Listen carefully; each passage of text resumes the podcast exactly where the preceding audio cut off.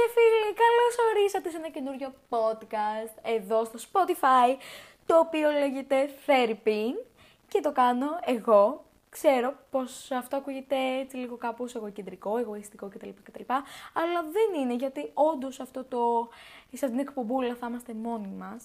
Δηλαδή θα συζητάω εγώ και θα είμαι η ελεύθερη γνώμη και ο ελεύθερος λόγος σας. Δηλαδή κάποιων ανθρώπων οι οποίοι διστάζουν να μιλήσουν για αυτά τα διάφορα θέματα που τους απασχολούν στην επικυρότητα ε, και γενικά ε, σύμφωνα με όλα αυτά που γίνονται στον κόσμο στην εποχή που ζούμε. Αρχικά ήθελα να σας στηθώ, με λένε Χριστιανά, είμαι ακόμα μαθήτρια και ο κύριος και απότερος σκοπός ε, μέσω αυτής της εκπομπής είναι αυτό που είπα και προηγουμένως. Να εκφράζω ελεύθερα τη γνώμη μου γιατί ζούμε σε δημοκρατία ε, και πρέπει να το κάνουμε αυτό. Είναι υποχρέωσή μας ε, να εκφράζουμε την άποψή μας ε, χωρίς φόβο, χωρίς δέος. Οπότε αυτό θα κάνουμε κι εμείς εδώ μαζί. Ε, είμαι πολύ ενθουσιασμένη και πολύ αγχωμένη, θέλω να σας ε, πω. Ε, και ναι, αυτό θα είναι το μικρό μας μυστικό, πολύ μικρό. λοιπόν, σήμερα, καταρχάς, αυτό το podcast, είπαμε, ονομάζεται Fairy Pin. Fairy Pin, για όσους δεν γνωρίζουν, σημαίνει παραδείγματος χάρη, δηλαδή σαν να δίνεις ένα παράδειγμα. Αυτό το όνομα δεν ξέρω πώς μου ήρθε, ήταν τελείως ξαφνικό. Απλά σκεφτόμουν ονόματα και έλεγα, ας πούμε, ε, άποψη και αντίλογος, ε, άποψη και εικόνα. Και μετά από τόσα ονόματα που τέλος πάντων ήθελα να κατασταλάξω, εν τέλει αποφάσισα να το πω fairy pin. Τι πιο εύκολο, τι πιο ωραίο, τι πιο όμορφα ακουστικά ρε παιδί μου, μικρό και ωραίο. Μία συλλαβή, μία λεξούλα.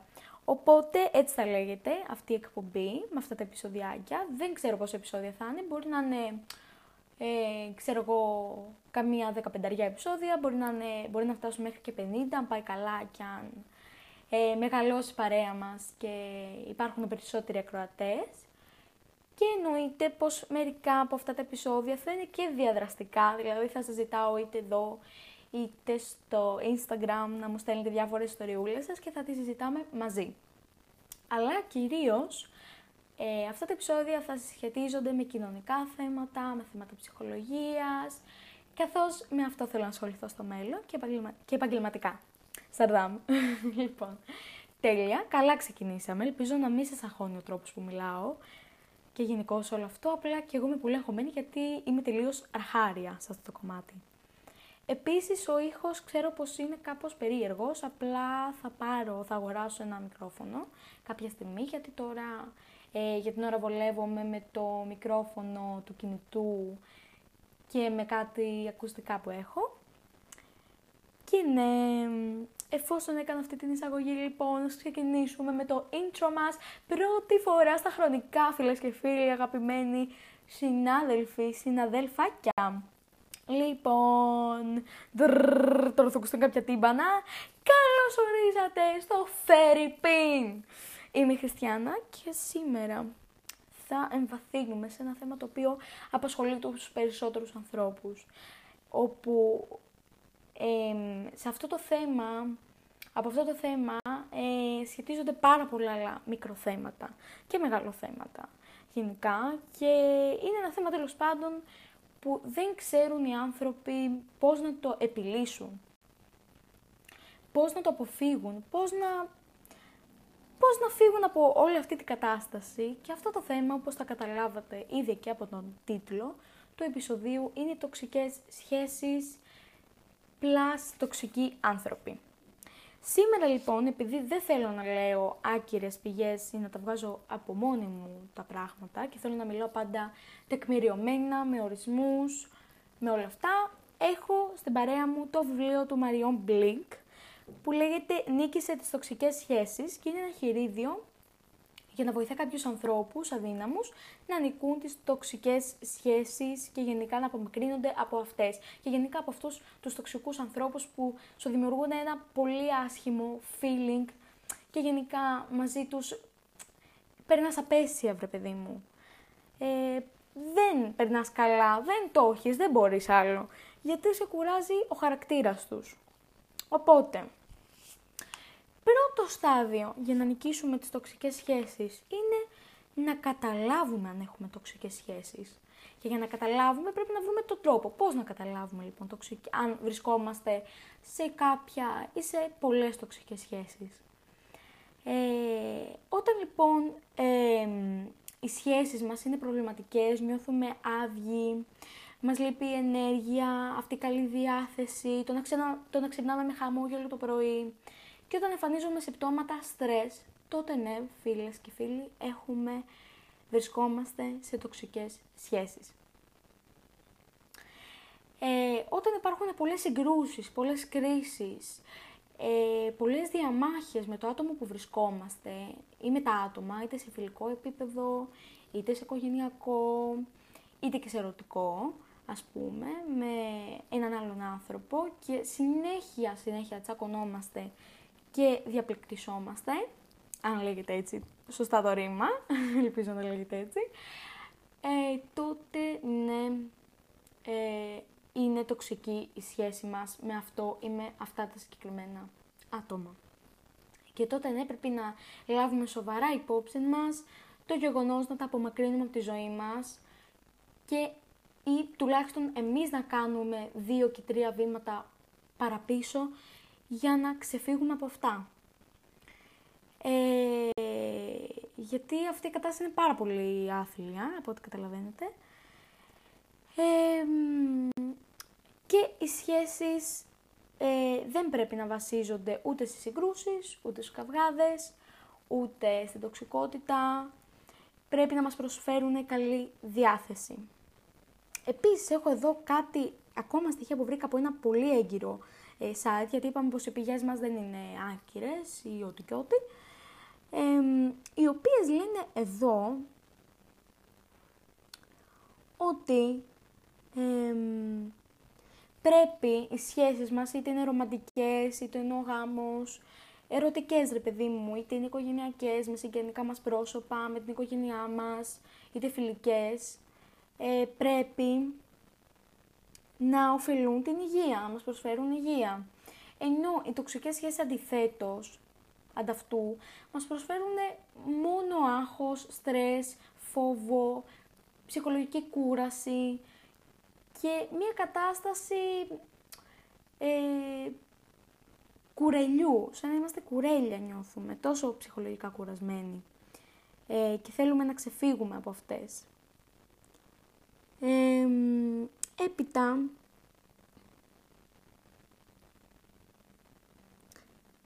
ε, έπειτα, αυτές οι σχέσεις, όπως είπαμε, μπορεί να είναι και ε, ας το πούμε, επικίνδυνες κατά κάποιο τρόπο για την ψυχολογία μας, πάρα πολύ, σε μεγάλα στάδια, ε, ως και καταστροφικές, αλλά και για τη σωματική μας υγεία. Ε, μπορεί να καταστραφεί κυριολεκτικά ο οργανισμός μας. Ε, και τα χαρακτηριστικά, τα πιο ενδιαφέροντα χαρακτηριστικά για τους ανθρώπους σε αυτές τις τοξικές σχέσεις είναι πρώτον ότι δεν φαίνονται να γνωρίζουν ότι είναι σε τοξική σχέση, ακόμα και αν αισθάνονται κατάθλιψη, άγχος και αυτό που είπαμε, δηλαδή δεν μπορούν να αναγνωρίσουν την τοξικότητα αυτής της ε, προκειμένης ε, σχέσης. Και δεύτερον, αυτό που είπα μόλις, ότι μπορεί να καταστραφεί η υγεία τους και να αντιμετωπίζουν πάρα πολλά προβλήματα τα οποία σχετίζονται με αυτήν. Ε, τόσο και η ψυχική τους υγεία και η σωματική, όπως είπαμε, σε πάρα πολύ κακά επίπεδα και πλαίσια. Ε, δηλαδή, εκτός από την κατάθλιψη και το άγχος και το στρες που μπορεί να προκαλέσουν αυτές τις τοξικές σχέσεις και αυτά τα τοξικά πρόσωπα στην καθημερινότητά μας, μπορεί να μας προκαλέσουν και, ε, ας πούμε, διάφορα, διάφορα προβλήματα υγείας, όπως θηροειδή, ε, διαβήτη, ζάχαρο και άλλα πολλά σχετικά. Ε, Τώρα, το θέμα είναι ότι πώς είναι δυνατόν, κάνουμε την ερώτηση αυτή στον εαυτό μας, πώς είναι δυνατόν οι άνθρωποι να μην κατανοούν ότι βρίσκονται σε μια κακή σχέση, σε μια τοξική σχέση, σε μια ε, απέσια έτσι, κατάσταση, σε μια απέσια φάση; Οι απαντήσεις λοιπόν τις περισσότερες φορές βρίσκονται στα παρακάτω. Πρώτον, είτε τείνουν να έχουν χαμηλή αυτοπεποίθηση και να κατηγορούν τον εαυτό τους, δηλαδή να μειώνουν τον εαυτό τους και να πιστεύουν ότι αυτή είναι η χειρότερη, έτσι. Είτε ε, να έχουν παρόμοια βιώματα από την παιδική τους ηλικία και τη σχέση των γονιών τους. Δηλαδή, να έβλεπαν ότι οι γονείς τους ε, ήταν, ε, είχαν μια πολύ τοξική σχέση και μια πολύ ε, άσχημη ενεργειακά σχέση και όλο αυτό να το μεταφέρουν μεγαλώνοντας και οι ίδιοι σε κάποιο άλλο πρόσωπο και να δημιουργήσουν τη δική τους τοξική σχέση. Είναι αυτό που λέμε από γενιά σε γενιά. Να πάει όλο έτσι τέλος πάντων.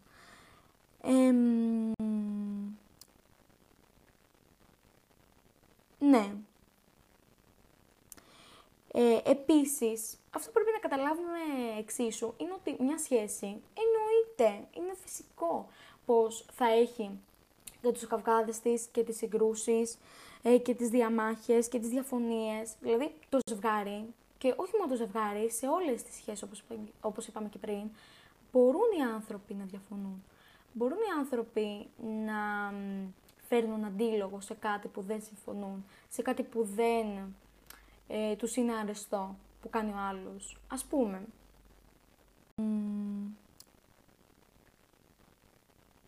ναι, ε, επίσης, αυτό που πρέπει να καταλάβουμε εξίσου είναι ότι μια σχέση εννοείται, είναι φυσικό πως θα έχει για τους καυγάδες της και τις συγκρούσεις ε, και τις διαμάχες και τις διαφωνίες. Δηλαδή το ζευγάρι και όχι μόνο το ζευγάρι, σε όλες τις σχέσεις όπως, όπως είπαμε και πριν, μπορούν οι άνθρωποι να διαφωνούν. Μπορούν οι άνθρωποι να φέρνουν αντίλογο σε κάτι που δεν συμφωνούν, σε κάτι που δεν ε, τους είναι αρεστό που κάνει ο άλλος. Ας πούμε, ε, εάν, ε, παραδείγματος χάρη, ε, εγώ έχω ένα σύντροφο ε, ο οποίος με παραμελεί πάρα πολύ και βγαίνει έξω με τους φίλους του και δεν αφήνει καθόλου ελεύθερο χρόνο για μας τους δύο, για να περάσουμε εμείς μαζί σε ζευγάρι και εμένα με ενοχλεί αυτό, προφανώς και θα το πω. Προφανώς και θα το φέρω όλο αυτό σε μια συζήτηση, αλλά σε μια συζήτηση χωρίς απαραίτητος να δημιουργήσω καυγά ή να δραματοποιήσω πολύ την κατάσταση. Θα προσπαθήσω οπότε με όση περισσότερη ψυχραιμία και ηρεμία μπορώ να το εξηγήσω πως δεν μου αρέσει αυτό που γίνεται. Αυτό θέλει να μας πει εδώ ο ποιητής, ε, εκείνος που γράφει το άρθρο και το βιβλίο γενικώς. Ε, ότι πρέπει για όλα να υπάρχει ένας τρόπος, έτσι. Αλλά και πάλι, οι διαφωνίες και οι συγκρούσεις είναι στην καθημερινότητά μας. Εννοείται δεν μπορούμε να τις ε, ξεφύ... να διαφύγουμε από αυτές, γιατί έτσι είμαστε πελασμένοι άνθρωποι, καλός κακός, να διαφωνούμε, να συγκρουόμαστε, ε, να τσακωνόμαστε, να μαλλιοτραβιόμαστε, να κάνουμε οτιδήποτε ε, τέτοιο. Αλλά όλα με ένα όριο. Αν δεν υπάρχει όριο, τότε ναι, πρόκειται για μια τοξική σχέση. Για μια... Ναι, για μια πολύ άσχημη κατάσταση. οπότε αυτό πρέπει να αναγνωρίσουμε και πρέπει να κοιτάξουμε πολύ, να εμβαθύνουμε σε αυτό. Δηλαδή, ε, να δούμε τις διαφορές μιας ε, τοξικής σχέσης από μιας υγιούς σχέσης. Μιας σχέσης που περιβάλλεται μόνο από υγεία, ας πούμε και όχι από άσχημες καταστάσεις. Μερικά χαρακτηριστικά τώρα ας δούμε των τοξικών σχέσεων για να καταλάβουμε λίγο πιο εύκολα περί τίνος πρόκειται και τοξικές σχέσεις. Ε, πρώτον, είναι όταν είμαστε μαζί με τον άλλον, όταν είστε μαζί με το άλλο πρόσωπο, οποιοδήποτε και να είναι αυτό ξαναλέω, όταν αισθανόμαστε κουρασμένοι και ανικανοποιητοί. Αυτό είναι πολύ σημαντικό. Ε, όταν δηλαδή συνεχώς αισθανόμαστε αυτή την κόπωση, αυτή την κούραση, αυτό το αχ δεν μπορώ να σηκωθώ, να κάνω οτιδήποτε κτλ. κτλ. Ναι, γενικά όταν ας πούμε μας δημιουργεί πολλές ενοχές ο άλλος, όταν νιώθουμε όταν νιώθεις, ας πούμε, ας μιλάω στο βιτενικό, όταν σου δημιουργεί πολλές ενοχές ε, το άλλο πρόσωπο, όταν νιώθεις υποχρεωμένη ή υποχρεωμένος να ενδίδεις σε ό,τι σου ζητάει. Αυτό είναι πάρα πολύ σοβαρό. Δηλαδή και πολύ σημαντικό να το επισημάνουμε. Ότι ε, όταν νιώθουμε υποχρεωμένοι γενικά σαν άνθρωποι να κάνουμε κάτι σαν αγκαρία και όχι επειδή το θέλουμε 100% ε, τότε αυτό ε, μας δημιουργεί ενοχές αν δεν το κάνουμε. Οπότε είμαστε αναγκασμένοι να μπούμε σε μια κατάσταση την οποία μπορεί να μην θέλουμε κιόλας. Μπορεί να μην επιθυμούμε να κάνουμε οτιδήποτε μας ζητάει αυτός ο άνθρωπος, αλλά για να μην τον δυσαρεστήσουμε, για να μην φανούμε εμείς ε, οι κακοί της υπόθεσης, πρέπει αναγκαστικά να μπούμε σε όλο αυτό το φαύλο κύκλο και εκβιασμό καλύτερα. Ε, δηλαδή να μας ε, απειλεί και όχι με τις κλασικές ε, απειλές, τις οποίες καταλαβαίνουμε ότι μας απειλεί κάποιος, αλλά με απειλές οι οποίες είναι έτσι πολύ κρυφές, πολύ, πολύ μεσο... Πώς να το πω τώρα... Λογικά θα καταλάβατε τι εννοώ. Ε, πολύ απόκρυφες που δεν τις πιάνει εύκολα το μάτι σου. Ε, τρίτο πράγμα είναι ότι σε κάνει αυτό το άτομο να πιστεύεις ότι τα κάνεις όλα, μα όλα, μα όλα λάθος. Ότι δεν κάνεις τίποτα σωστό, ότι πουθενά δεν είσαι σωστός, σωστή, ότι ε, γενικά συνεχώς κάνεις σφάλματα. Ε, έτσι ώστε προφανώς για να ε, αυξήσει εκείνος ή εκείνη, το άλλο, το άλλο πρόσωπο, το τοξικό, να αυξήσει την αυτοπεποίθησή του, μειώνοντάς σε. Ε, τέταρτο πράγμα που κάνει είναι ότι είναι διαρκώς μίζερος ή μίζερη, γεμάτος από για κάθε τι που του ζητάς να κάνετε. Ας πούμε, σαν να έχω εγώ ένα σύντροφο και να του λέω, ξέρω εγώ, αγάπη μου, θες να πάμε σινεμά σήμερα το βράδυ; Και εκείνος συνέχεια να λέει και να του λέω αυτό επανελειμμένα, πολλές, ε, όχι επανελειμμένα, εννοώ να το λέω ας πούμε κάθε Σάββατο. Αλλά εκείνος κάθε Σάββατο να μου λέει όχι, δεν θέλω και πήγαινε μόνη σου και τέτοια πράγματα. Αυτό είναι ένα σημάδι, ένα πολύ ενδεικτικό, ένα ολοφάνερο ε, σημάδι ότι πρόκειται για τοξικότητα. Το πέμπτο είναι ότι είναι κατά βάση οξύθυμος, επιθετικός και επικριτικός πάντα επανελειμμένα μαζί σου. Δηλαδή δεν σταματάει συνέχεια να σου κάνει κριτική για το οτιδήποτε, για οτιδήποτε φορέσεις, για οτιδήποτε κάνεις, για κάτι που θα πεις, το οποίο ίσως δεν του αρέσει. Ε, για, γενικώς για τον τρόπο που θα φερθείς για κάτι που μαγείρεψες.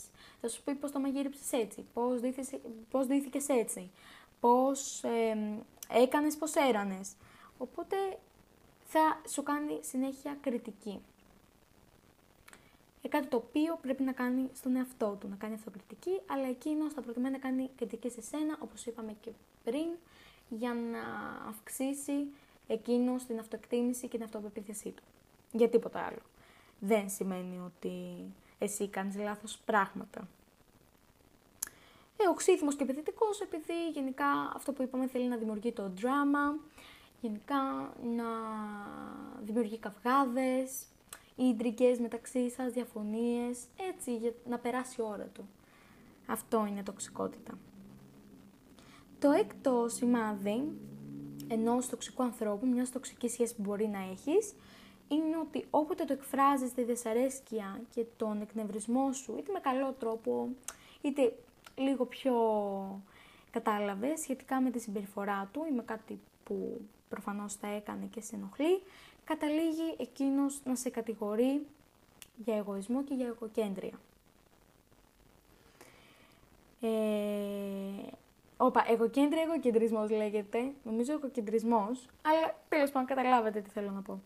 Οπότε σε κατηγορεί για εγωκεντρισμό και για εγωισμό. Ε, γιατί δεν χάνει ευκαιρία προφανώς για να βγάλεις στην επιφάνεια τα δικά του παράπονα προς το πρόσωπό, προς το πρόσωπό σου. Ε, αυτό γενικά, οπότε όλο αυτό ουσιαστικά με λίγα λόγια θέλει να στο γυρίσει boomerang. Δηλαδή του λες κάτι που σε ενοχλεί και εκείνο σου ανταποδίδει με κάτι που τον ενοχλεί στη δική σου συμπεριφορά και με βάση αυτά που εσύ κάνεις. Αλλά δεν είναι απαραίτητος αυτό, ε, πώς να το πω, καταρχάς δεν είναι καθόλου σωστό και λογικό. Όταν πάμε να πούμε και να πιάσουμε ζήτηση ε, με κάποιον και να του πούμε λίγο έτσι με καλό τρόπο τα παράπονά μας και αυτά που μας ενοχλούν σε εκείνον, εκείνος να μας το ανταποδίδει εκεί που δεν το περιμένουμε. Τελείως ξαφνικά να μας πει και εκείνος τα παραπονά του και να μας γυρίσει όλο αυτό το boomerang. Αυτό δεν είναι σε καμία περίπτωση σωστό. Δεν είναι δικαιολογημένο. Οπότε, εφόσον δεν είναι δικαιολογημένο, είναι προβληματικό. Οπότε, είναι τοξικό. Το έβδομο σημάδι είναι ότι είναι παθητικά επιθετικός. Ε, αυτό που είπαμε και πριν ουσιαστικά, ότι συνέχεια σου επιτίθεται με όποιον τρόπο μπορεί, ε, με, με οτιδήποτε. Δεν εκφράζει δηλαδή αυτό που θέλει, ενώ τα αφήνει όλα πάνω σου. Ωστόσο, λέει, ε, ωστόσο ε, λέει εδώ πέρα το site ότι δείχνει τη διαφωνία του με έμεσο τρόπο, κάνοντάς να νιώθεις ενοχές ή υποστηρίζοντας πως δεν, θα, πως δεν έχει πειραχτεί, ενώ την ίδια στιγμή η συμπεριφορά του δείχνει το αντίθετο. Ναι, και εσύ νομίζεις μετά σαν τη χαζή της υπόθεσης, ε, η οποία χαζή, αν μιλάμε για ρομαντική ερωτική σχέση, ότι είναι και ερωτευμένη χαζή, ότι λες τώρα κάνω κάπου λάθος, θα κάνω όλα λάθος και απορείς και αναλογίες μετά και κάνεις το overthinking αυτό το τραγικό πράγμα, το οποίο δεν είναι και ωραίο να γίνεται, γιατί μετά καταλήγεις ε, πολύ χάλια με τον εαυτό σου. Αλλά αυτό ουσιαστικά με λίγα λόγια, μέσα από όλα αυτά τα σημάδια που είδαμε του τοξικού ανθρώπου, αυτός ο τοξικός άνθρωπος θέλει αυτό να σου περάσει. Ότι εσύ ευθύνεσαι για όλα, ότι εσύ τα κάνεις όλα λάθος, ότι αυτός είναι ο μόνος τέλειος, ότι αυτός είναι ο μόνος τέλειος, ότι εκείνος θα πετυχαίνει όλα στην εντέλεια και wow και ξέρω εγώ είναι υπέροχος και εσύ είσαι η μόνη λανθασμένη, ότι γενικά ότι ε, δεν είσαι σωστή. Και ναι, μπορεί ας πούμε να του φέρεσαι με τον καλύτερο τρόπο, να τον αγαπάς, να το δείχνεις με κάθε σου πράξη ε, προς το πρόσωπό του, αλλά εκείνος πάλι θα έχει κάτι να πει, πάλι θα είναι επιθετικός προς σένα, πάλι θα έχει 100.000 παράπονα να σου εκφράσει, τα οποία δεν θα είναι αληθινά, απλά έτσι του ήρθε, ξέρω εγώ, για το γαμότο να στα εκφράσει. Απλά για να γίνει επιθετικός. Το 8ο σημάδι είναι ότι ζηλεύει υπερβολικά. Αυτό το συναντάμε υπερβολικά έντονα. Το συναντάμε άπειρα. Το συναντάμε παντού. Και πιστεύω, κατά τη γνώμη μου δηλαδή, είναι και το πιο φανερό ε, σημάδι, πιο φανερή ένδειξη ότι κάποιος ε, κρύβει όλη αυτή την τοξικότητα μέσα του και, στην βγάζει, και τη βγάζει προς τα σένα.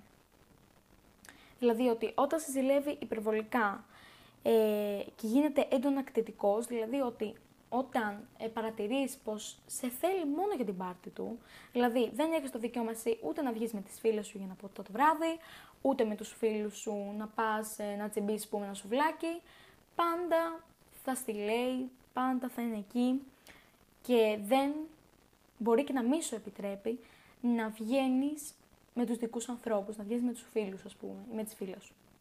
Μπορεί να μη σου επιτρέπει. Να σου λέει όχι δεν θα πας πουθενά. Ε, εσύ μετά να αντιλέγεις και να λες όχι, μα είναι φίλη μου, να προσπαθείς να το εξηγήσεις και εν τέλει να καταλήγεται σε άγριο καυγά ε, και αν είναι τόσο μα τόσο τοξικός πια μπορεί να καταλήξει να γίνει και βίος προς εσένα και να σε χτυπήσει και δεν ξέρω κι εγώ τι άλλο. Να βρεθείς σε τέτοια κατάσταση. ε, στο μεταξύ, τώρα που λέμε για ζήλια, αρχικά, εσένα, επειδή είπαμε ότι εσύ είσαι βρε παιδί μου μία ερωτευμένη εκεί, ειδικά σου λέω αν μιλάμε για ρομαντική έτσι, φασούλα σχέση, ότι εσύ, επειδή καταλήγεις να είσαι ερωτευμένη εν τέλει με αυτόν τον άνθρωπο, και οι ερωτευμένοι άνθρωποι ε, είναι και χαζοί, ρε παιδί μου, και δεν πολύ σκέφτονται, δεν χρησιμοποιούν τόσο τη λογική, αλλά το συνέστημα. Ωραία. Θα σου φανεί εσένα στην αρχή όλη αυτή η ζήλια και η κτητικότητα και ότι σε θέλω μόνο για μένα, να είσαι δικιά μου, να σου φανεί γοητευτικό, να σου φανεί υπέροχο. Να πεις: Όπα, βρήκα τον άνθρωπό μου. Με αυτόν τον άνθρωπο θα παντρευτώ και θα κάνω οικογένεια και παιδιά. Αλλά έλα όμως που δεν τον βρήκες. Γιατί δεν είναι έτσι η κατάσταση. Δεν ανήκουμε μόνο σε έναν άνθρωπο. Και γενικά δεν ανήκουμε σε κανέναν. Ανήκουμε μόνο στον εαυτό μας. Ούτε και στον εαυτό μας, μη σου πω ώρε-ώρε. Γιατί, για ποιο λόγο να ανήκουμε κάπου, τι είμαστε να ανήκουμε; Κασετίνα είμαστε, τετράδιο. Είμαστε αντικείμενα να ανήκουμε. Και όχι μόνο εμείς οι γυναίκες, οποιοδήποτε ε, άνθρωπος στον κόσμο. Και οι άνδρες και γενικώς. Δεν είμαστε αντικείμενα για να ανήκουμε κάπου. Οπότε, ναι, στην αρχή αυτό το βρίσκεις πολύ γοητευτικός, σου αρέσει, το βρίσκεις attractive και γενικά λες, όπα βρήκα τον άνθρωπό μου. Όμως γρήγορα, στη συνέχεια αντιλαμβάνεσαι, πως η συμπεριφορά του σε αναγκάζει ε, σε αναγκάζει να δικαιολογήσει για κάθε σου έξοδο, όπως είπα και πριν, ε, και κάνει, και επειδή εν τέλει δεν ακούει εκείνος ε, την απολογία σου, ρε παιδί μου, τη δικαιο, τις δικαιολογίες σε εισαγωγικά πολλά που του λες, για να βγεις, ας πούμε, μια βόλτα, όπως είπαμε και πριν με τους φίλους σου για ένα χαλαρό ποτάκι, σε κάνει, σε καταντάει να έχεις, να αποκτάς μια ζωή μίζερη, κουραστική, βαρετή, μια ζωή απέσια που δεν τη θέλει κανένας άνθρωπος. Γιατί, για ποιο λόγο να τη θέλει κάποιος άνθρωπος αυτή τη ζωή, που να μην έχει φίλους και να έχει μόνο ένα σύντροφο, ο οποίος δεν του φέρεται και καλά και σωστά. Ε, και σε απομακρύνει όλο αυτό επίσης, όπως είπαμε και πριν, από τους φίλους σου, από τα δικά σου πρόσωπα. Που μπορεί να είναι και ό,τι πιο σημαντικό για σένα, αλλά εκείνος θα βρει τον τρόπο και θα σε απομακρύνει με αργά-αργά βήματα από αυτά. Τώρα, μετά από όλα αυτά που είπαμε, από τα σημάδια, από τα στοιχεία ενός τοξικού ανθρώπου, μιας τοξικής σχέσης που μπορεί να βρίσκεσαι, πώς θα το καταλάβεις όλο αυτό κτλ., καταλήγουμε στο εξής συμπέρασμα. Τι μπορείς να κάνεις, αγαπητοί φίλοι ή φίλε, γιατί μπορεί να είναι και αγόρι, παιδιά, μπορεί να είναι και άντρας. Δεν πάει να πει κάτι το φίλο. Δεν θέλω να έχετε ε, διακρίσεις ανάμεσα στα φύλλα. Φιλετικές διακρίσεις μου φαίνεται λέγεται αυτό. Ναι, δεν θέλω να υπάρχει αυτό. Πρέπει να είμαστε όλοι ίσοι. Ωραία, βέβαια αυτό θα το εξηγήσουμε και θα το αναλύσουμε περαιτέρω σε άλλο επεισόδιο, το οποίο έχω σκεφτεί να κάνω με, μια, με την κολλητή μου. Ε, αλλά γενικά έχω πολλές ιδέες, θα φέρω και ε, special guests, θα φέρω διάφορα άτομα εδώ, τέλος πάντων. Καταλήγουμε στο συμπέρασμα που όλοι περιμέναμε τόση ώρα, το τι μπορείς να κάνεις για να αποφύγεις αυτούς τους ανθρώπους, για να τους διώξεις ε, ολοκληρωτικά μια ε, μπαμ και κάτω που λέμε από τη ζωή σου. Και να μην τους ξαναδείς ποτέ των ποτών, γενικά να, να γλιτώσει από αυτή την ε, κατάσταση, από αυτή τη φάση. Βρε αδελφέ, τι μπορείς να κάνεις; Ε, άκου τώρα όμως. Αν και οι τοξικές σχέσεις είναι ξεκάθαρα δυσλειτουργικές, λέει εδώ, καθότι παράγουν την ανασφάλεια, την καταπίεση και τη συνεχή επίκριση, συχνά αναγνωρίζονται δύσκολα από το άτομο, ενώ ακόμα πιο δύσκολα λαμβάνουν τέλος. Εδώ λοιπόν ο ποιητής αυτού του άρθρου, του έγκυρου, όπως είπαμε και πριν, λέει ότι όλα αυτά καταλήγουν στο συμπέρασμα ότι αυτό το άτομο, ότι αυτό το άτομο ή τα άτομα, βρε παιδί μου, σε κάνουν να νιώθεις ε, μία ε, μεγάλη ανασφάλεια, ένα μεγάλο φόβο, ε, επίκριση, φοβάστε δηλαδή να κουνηθείς, μπορείς να κάνεις κάτι γι' αυτό όμως, και γενικά ε, σου αυξάνουν το άγχος και σου μειώνουν την αυτοεπιθέση και την αυτοκτίμηση. Και θεωρείς ότι δεν μπορείς να κάνεις κάτι μόνη σου ή μόνος σου, παρά μόνο με αυτά τα πρόσωπα. Ε, οπότε, ε, τι μπορείς να κάνεις, ε, ενώ γίνονται όλα αυτά, μπορείς να κάνεις κάτι. Μπορείς να, όπως είπαμε και πριν, Ε, να αναγνωρίσεις για αρχή που βρίσκεται η τοξική σχέση, που το είπαμε αυτό στην αρχή. Και έπειτα να αγαπήσεις τον εαυτό σου και να αναγνωρίσεις την αξία σου. Γιατί έχεις μεγάλη αξία ως άνθρωπος, ως γυναίκα, ως άνδρας, ως οτιδήποτε, ως όν. Έτσι θα το λέγω, ως όν πάνω στον πλανήτη Γη. Έχεις μεγάλη αξία και σημασία και δεν αξίζει να χάνεται όλο αυτό. Δεν αξίζει να μειώνεις τον εαυτό σου και να τον αδικείς με αυτόν τον τρόπο. Μένοντας στάσιμος σε αυτές, ε, σε τέτοιου είδους σχέσεις, χωρίς νόημα. Οπότε πρέπει να αναγνωρίζεις την αξία σου.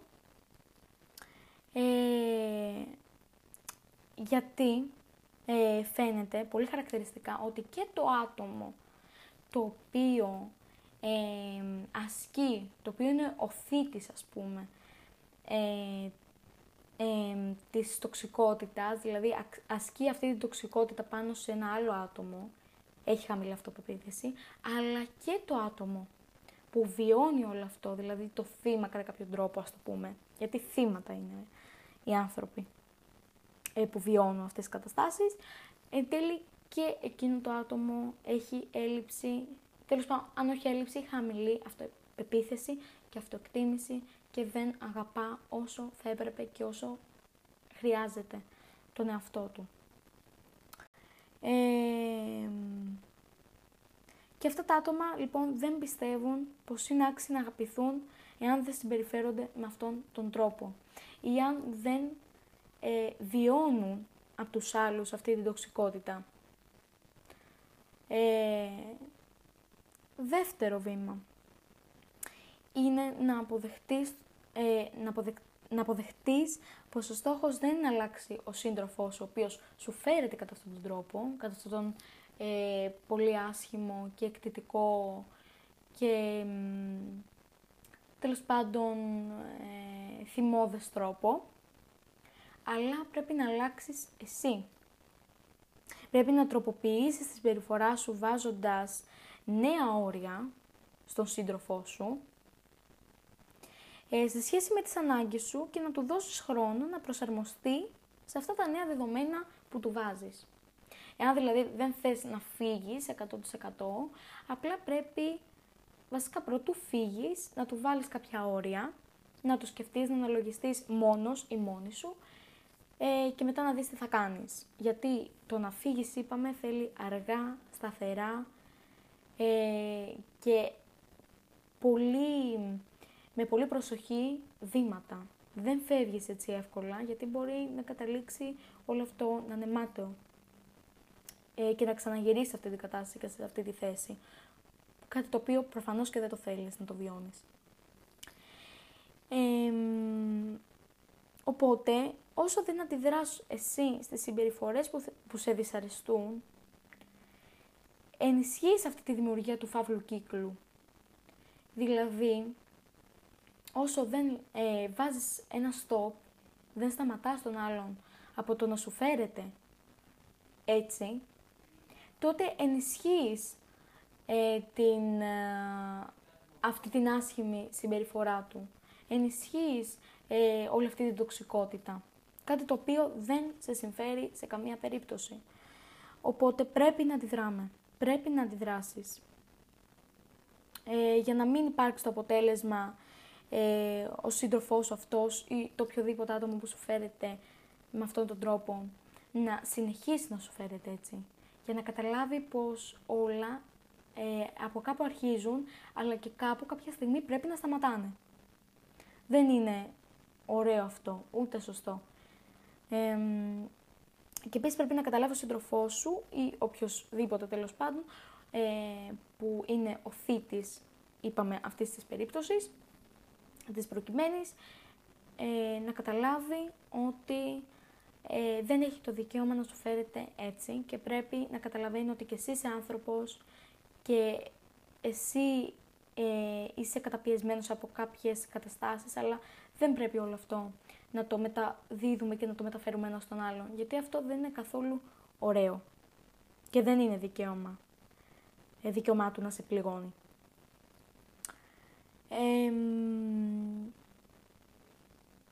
Οπότε, εάν αντιδράσεις, τότε θα του βάλεις το τελειωτικό όριο, θα του βάλεις ένα stop και θα του δείξεις ότι και εσύ είσαι άνθρωπος, όπως είπα και προηγουμένως.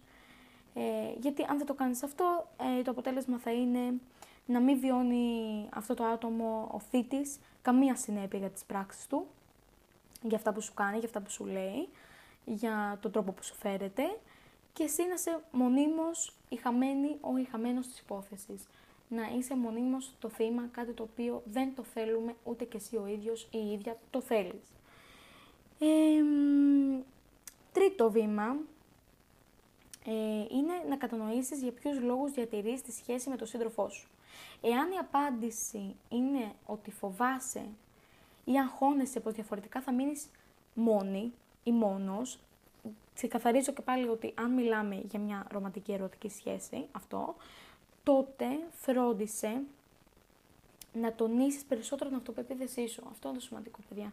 Το κλειδί εδώ είναι η αυτοπεποίθηση και το να αγαπάμε τον εαυτό μας και να του δίνουμε και να τον αναγνωρίζουμε βασικά την αξία του και τη σημασία του, γιατί είμαστε πολύτιμοι σε αυτόν τον κόσμο. Είμαστε πολύ σημαντικοί. Το ανθρώπινο είδος είναι το πρώτο το οποίο δημιούργησε ο Θεός. Ο Χριστός, οποιοδήποτε, δεν ξέρω.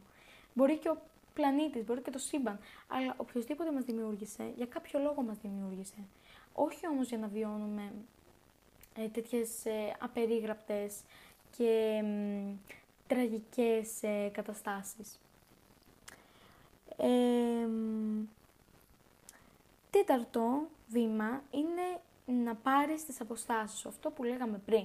Αυτά τα σιγά σιγά, ε, σιγά σιγά να κάνεις αυτά τα βηματάκια, τα αργά αργά που λέγαμε, για να μην σε πάρει τόσο πρέφα ο σύντροφος ή τουλάχιστον αυτό το άτομο ή τα άτομα που σου ασκούν αυτή την τοξικότητα και που είναι τοξικά προς εσένα, να μην καταλάβουν ότι απομακρύνεσαι, αλλά εσύ ουσιαστικά προφανώς και να απομακρυνθείς ε, από αυτά και να μην ε, τα ξαναδείς ποτέ στη ζωή σου.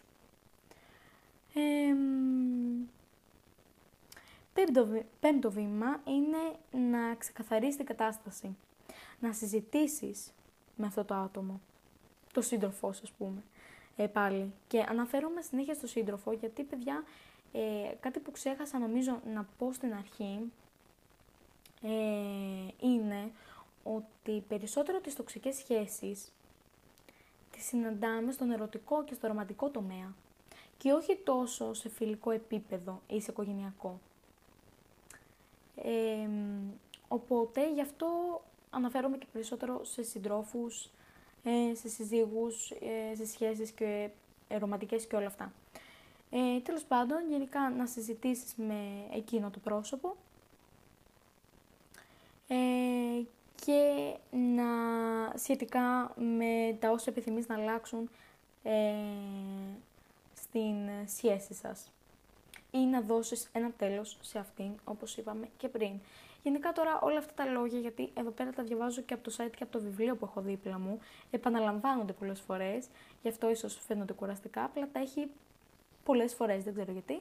Απλά καλό θα ήταν να τα αναφέρουμε και να τα τονίζουμε, γι' αυτό μάλλον τα έχει πολλαπλές, ε, πολλαπλή φορά.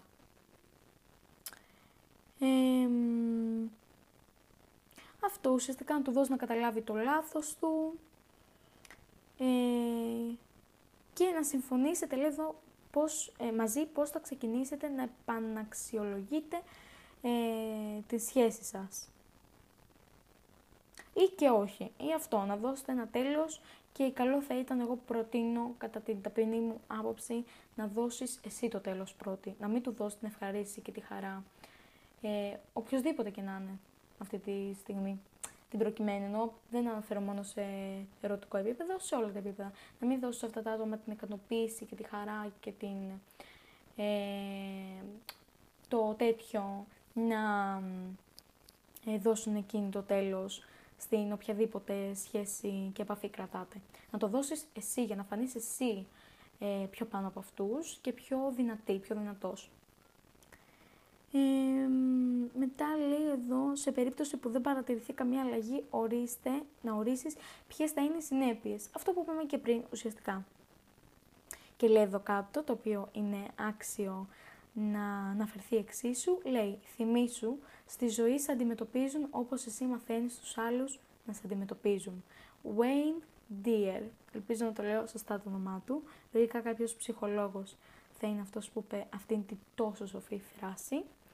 Ε, πραγματικά είναι σοφή γιατί αυτό, αυτό βλέπουμε και εμείς τώρα, καταλαβαίνουμε ότι πόσο σημαντικό είναι να οριοθετούμε τις ε, καταστάσεις και γενικά να βάζουμε σε οποιοδήποτε άλλο άτομο στη ζωή μας όρια. Εκτός από τον εαυτό μας, ο οποίος ξέρει καλά ε, πώς να συμπεριφέρεται σε εμάς γιατί είναι ο εαυτός μας. Γενικά αυτά, παιδιά. Αυτό ήταν σήμερα το επεισόδιο. Ελπίζω να ακουγόμουν όσο ε, καλύτερα γινόταν, να μην υπήρχαν επιπλοκές. Τώρα θα κάτσω να δω και να εντιτάρω τέλος πάντων ε, όποια κομμάτια δεν μ' αρέσουν ε, από αυτά που είπα.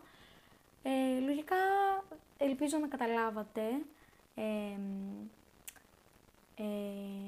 γιατί πιστεύω πως τα έλεγα λίγο μπερδεμένα, απλά ήταν η πρώτη φορά πραγματικά που κάνω τέτοιου είδους εκπομπούλα και αλήθεια ήταν ε, πολύ αγχωτικό, ειδικά στην αρχή για μένα, αλλά έπειτα που συνεχίσα να μιλάω και να αναφέρομαι προς εσάς, έγινε πολύ χαλαρωτικό όλο αυτό, κάτι το οποίο δεν το περίμενα.